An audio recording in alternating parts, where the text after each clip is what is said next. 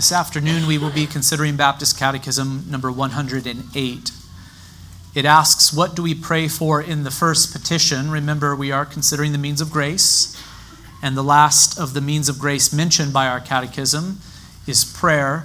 And now we are specifically looking at the prayer which Christ taught his disciples, commonly called the Lord's Prayer.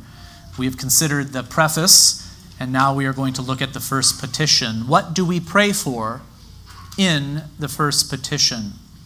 Answer In the first petition, which is, Hallowed be thy name, we pray that God would enable us and others to glorify him in all that whereby he makes himself known, and that he would dispose all things to his own glory. We will read now Psalm 67 hear the reading of God's word. To the choir master with stringed instruments, a psalm, a song. May God be gracious to us and bless us, and make his face to shine upon us, Selah. That your way may be known on earth, your saving power among all nations.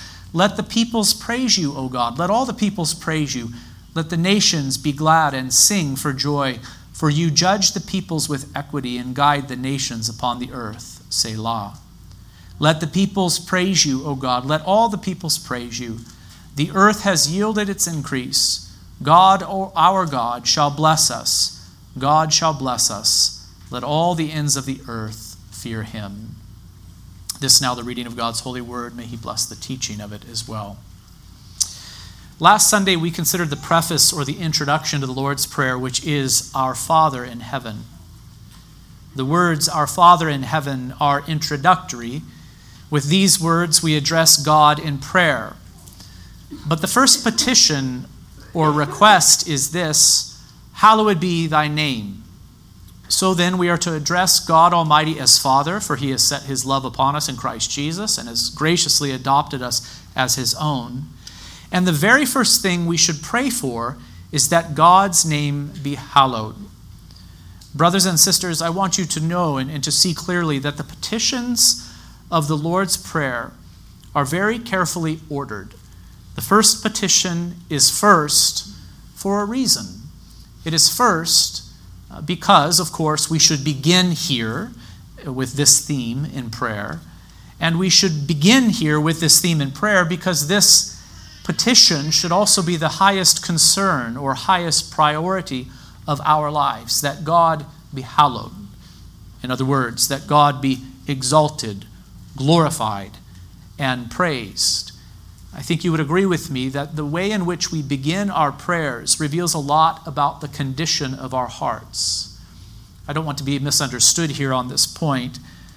I don't think it is wrong at times to run straight to God with some concern of our hearts and to not pray through the petitions of the Lord's Prayer methodically. I do, I do not think it is wrong for us in a moment of great angst or concern to just cry out to God and ask Him to meet your need, whatever that need may be in the moment. But as we consider prayer uh, generally, and as we consider how we should pray ordinarily, I am wanting to draw your attention to the fact that the way we begin our prayers, uh, what we start with, does reveal a lot about the condition of our hearts.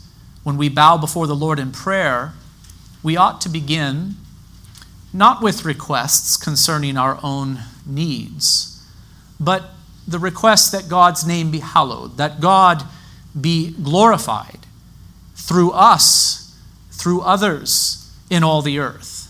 And this should be our first prayer. This should be our first petition because the glory of God in all things should be the very highest concern of our lives. It should be our greatest, our greatest desire to see our God lifted up, to see him exalted, to see him praised. And so we are to begin with this in our prayers. Our Father in heaven, hallowed be thy name, is how we should begin. When we pray that God's name be hallowed, we are praying that God would be honored that he would be revered, exalted, glorified. Notice that this is what our catechism teaches, saying in the first petition, which is, Hallowed be thy name, we pray that God would enable us and others to glorify him in all that whereby he makes himself known. and that he would dispose all things to his own glory. And so our catechism just define God's name being hallowed as God's name being glorified. And notice that our catechism helps us to think about the various ways that God may be glorified. In the first petition, which is Hallowed be thy name, we pray that God would enable us to glorify him. So then, when we pray to God, our leading prayer should be something like this Father in heaven, use me to bring glory to your name today. Be exalted in my thoughts. Be exalted through my words. Be exalted through my deeds.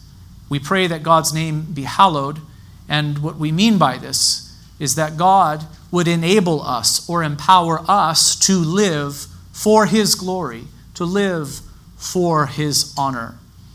And because we are to pray not only for ourselves but also for others, we should pray that God would enable or empower others to glorify Him too. This is what our catechism teaches. Remember, we are to pray, Our Father in heaven, hallowed be thy name. So we are to pray that God would enable us to glorify Him but that he would also enable us to glorify him together or corporately. Lord, would you be exalted through my spouse? Lord, would you be exalted through my children?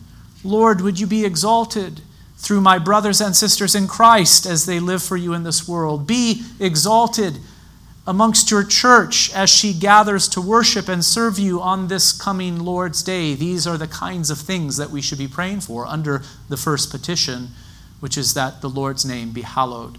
In fact, it stuck out to me as I read the question earlier. What do we pray for in the first petition? The question itself is, is leading us in this direction to see that each one of these petitions is to be expanded upon we are not merely to say, Our Father in heaven, hallowed be thy name, but we are to pray for certain things in or under the heading of that first petition. And what are we to pray for? That God would enable us to glorify him, that God would enable others to glorify him as well.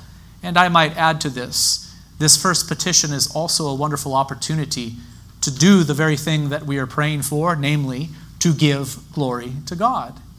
Take the opportunity to give thanks to God, to exalt His holy name, to give Him praise. Consider His attributes and praise Him for His attributes. Consider His decrees and praise Him for His decrees. Consider His works in creation and in providence and give Him praise for His works. Consider His work of redemption and give him praise for this as well. Not only are we to pray that God's name would be hallowed by ourselves and others as we come to this first petition, but we ought to give glory to God in our prayers. We are always to give thanks to God in our prayers, aren't we?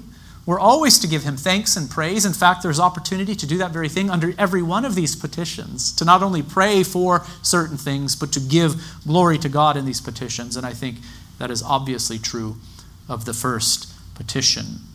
The little phrase, in all that whereby he makes himself known, that's kind of an old fashioned way of speaking, I think. It, it, it, sounds a little confusing. Really, the idea is simple. It reminds us that God is to be glorified in all things. He is to be glorified in all things. Not only is he to be glorified by us when we gather together for corporate worship, but God is to get the glory in everything. I am reminded of what Paul says in 1 Corinthians 10:31. Uh, he's writing to Christians in the church in Corinth when he says, "So whether you eat or drink or whatever you do, do all to the glory of God." So yes, we are to gather together for corporate worship to the glory of God, but also we are to rise up on a Monday morning and go to work for the glory of God. We are to sit down and eat the food that God has given to us to the glory of God. We are to drink to the glory of God, etc., etc. We're to do all things to the glory of God. And I'm afraid that Christians sometimes assume that God is to be glorified, yes, in the chapel and through praise, while forgetting that God is to be glorified in every place and through all things. He is to be honored in our eating and drinking, in our thinking, our speaking, in our working, and even in our recreation. God is to be glorified. God is to be honored. The Christian should do all things to the glory of God, and that is what we are to pray for in this first petition. Lord, empower us to do all things to the glory of your name. Can I just pause here for a moment and ask you can you see how spiritually powerful the Lord's Prayer is? How this simple act of bowing before the Lord in prayer daily and in a focused and concerted way will set the mind and heart towards that which is good. Just think of it. I'm not even asking you to consider the way in which God works through prayer or the Spirit of God works upon your heart through prayer. I'm just asking you to think in a very practical sense of the power of saying this prayer and praying according to these petitions each day, how it sets the mind on these themes and orders the life of a person. To bow before the Lord and to be mindful of our God in heaven is itself a powerful thing. And to pray as the first petition, hallowed be thy name, it, it sets your life in a particular direction in the morning as you pray through this prayer, doesn't it? And of course, we know that there is more than this going on in prayer, more than just the ordering of our thoughts and our priorities. There is also something spiritual that happens as God works through prayer as a means of grace. But it does order our thoughts. Prayer orders our thoughts, it orders our priorities, it sets things in their proper place. We all of a sudden are going to find ourselves living life being mindful of God who is in heaven, our Father in heaven. And we are going to find that as we pray this prayer, our priorities will be set straight as the first petition is Hallowed be your name. The phrase, and that he would dispose all things to his own glory, reminds us to pray that God would be glorified not only through us, but in all places, through all circumstances. Yes, even through his judgments. When we pray, Our Father in heaven, hallowed be your name, we should pray that God would be glorified in all the earth and in all things. We should pray that He would get the glory always, and especially at the end of time. We know that He will. But we are called to pray for this. We are to pray that God would get the glory even now, always, and even at the end of time as He sits upon His judgment seat.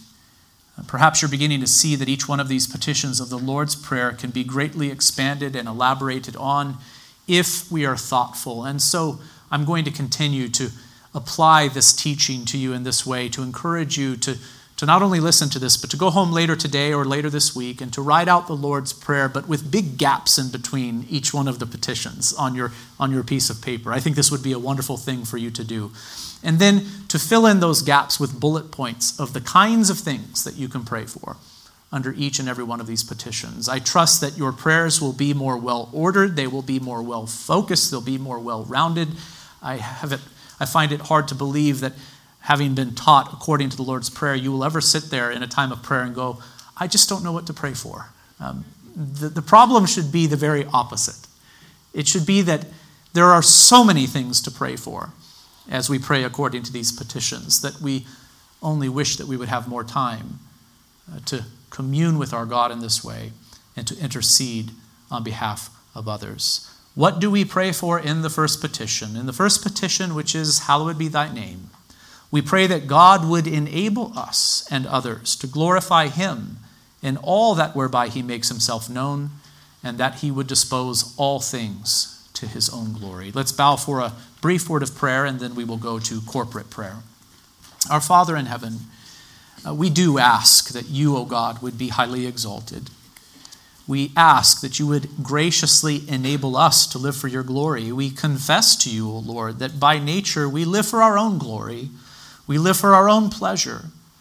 We are prone to worship ourselves and the things of creation as idols. God, I pray that you would fix this in us. We thank you that you have forgiven us in Christ Jesus and that you have renewed us, but more and more we pray that you would make it the leading desire of our hearts to see you, O God, exalted, for you are worthy. Would you be glorified, O Lord? Be glorified in us be glorified in this church, O God. Be glorified in this community and in this state and in this nation and to the ends of the earth. Be glorified, we pray, in all things. Not only as you outpour grace upon people, but even as you outpour your judgment, would you be glorified even in your judgments, O God, for we know that they are just and good and true. Lord, help us to pray. Help us to pray, O Lord, as your people. Help us to pray accurately according to this pattern. And as we draw near to you, I pray that we would truly commune with you, O God. For we know that Christ died and rose again for this purpose, to reconcile us to yourself as beloved children. We give you thanks for him. In Christ's name we pray. Amen.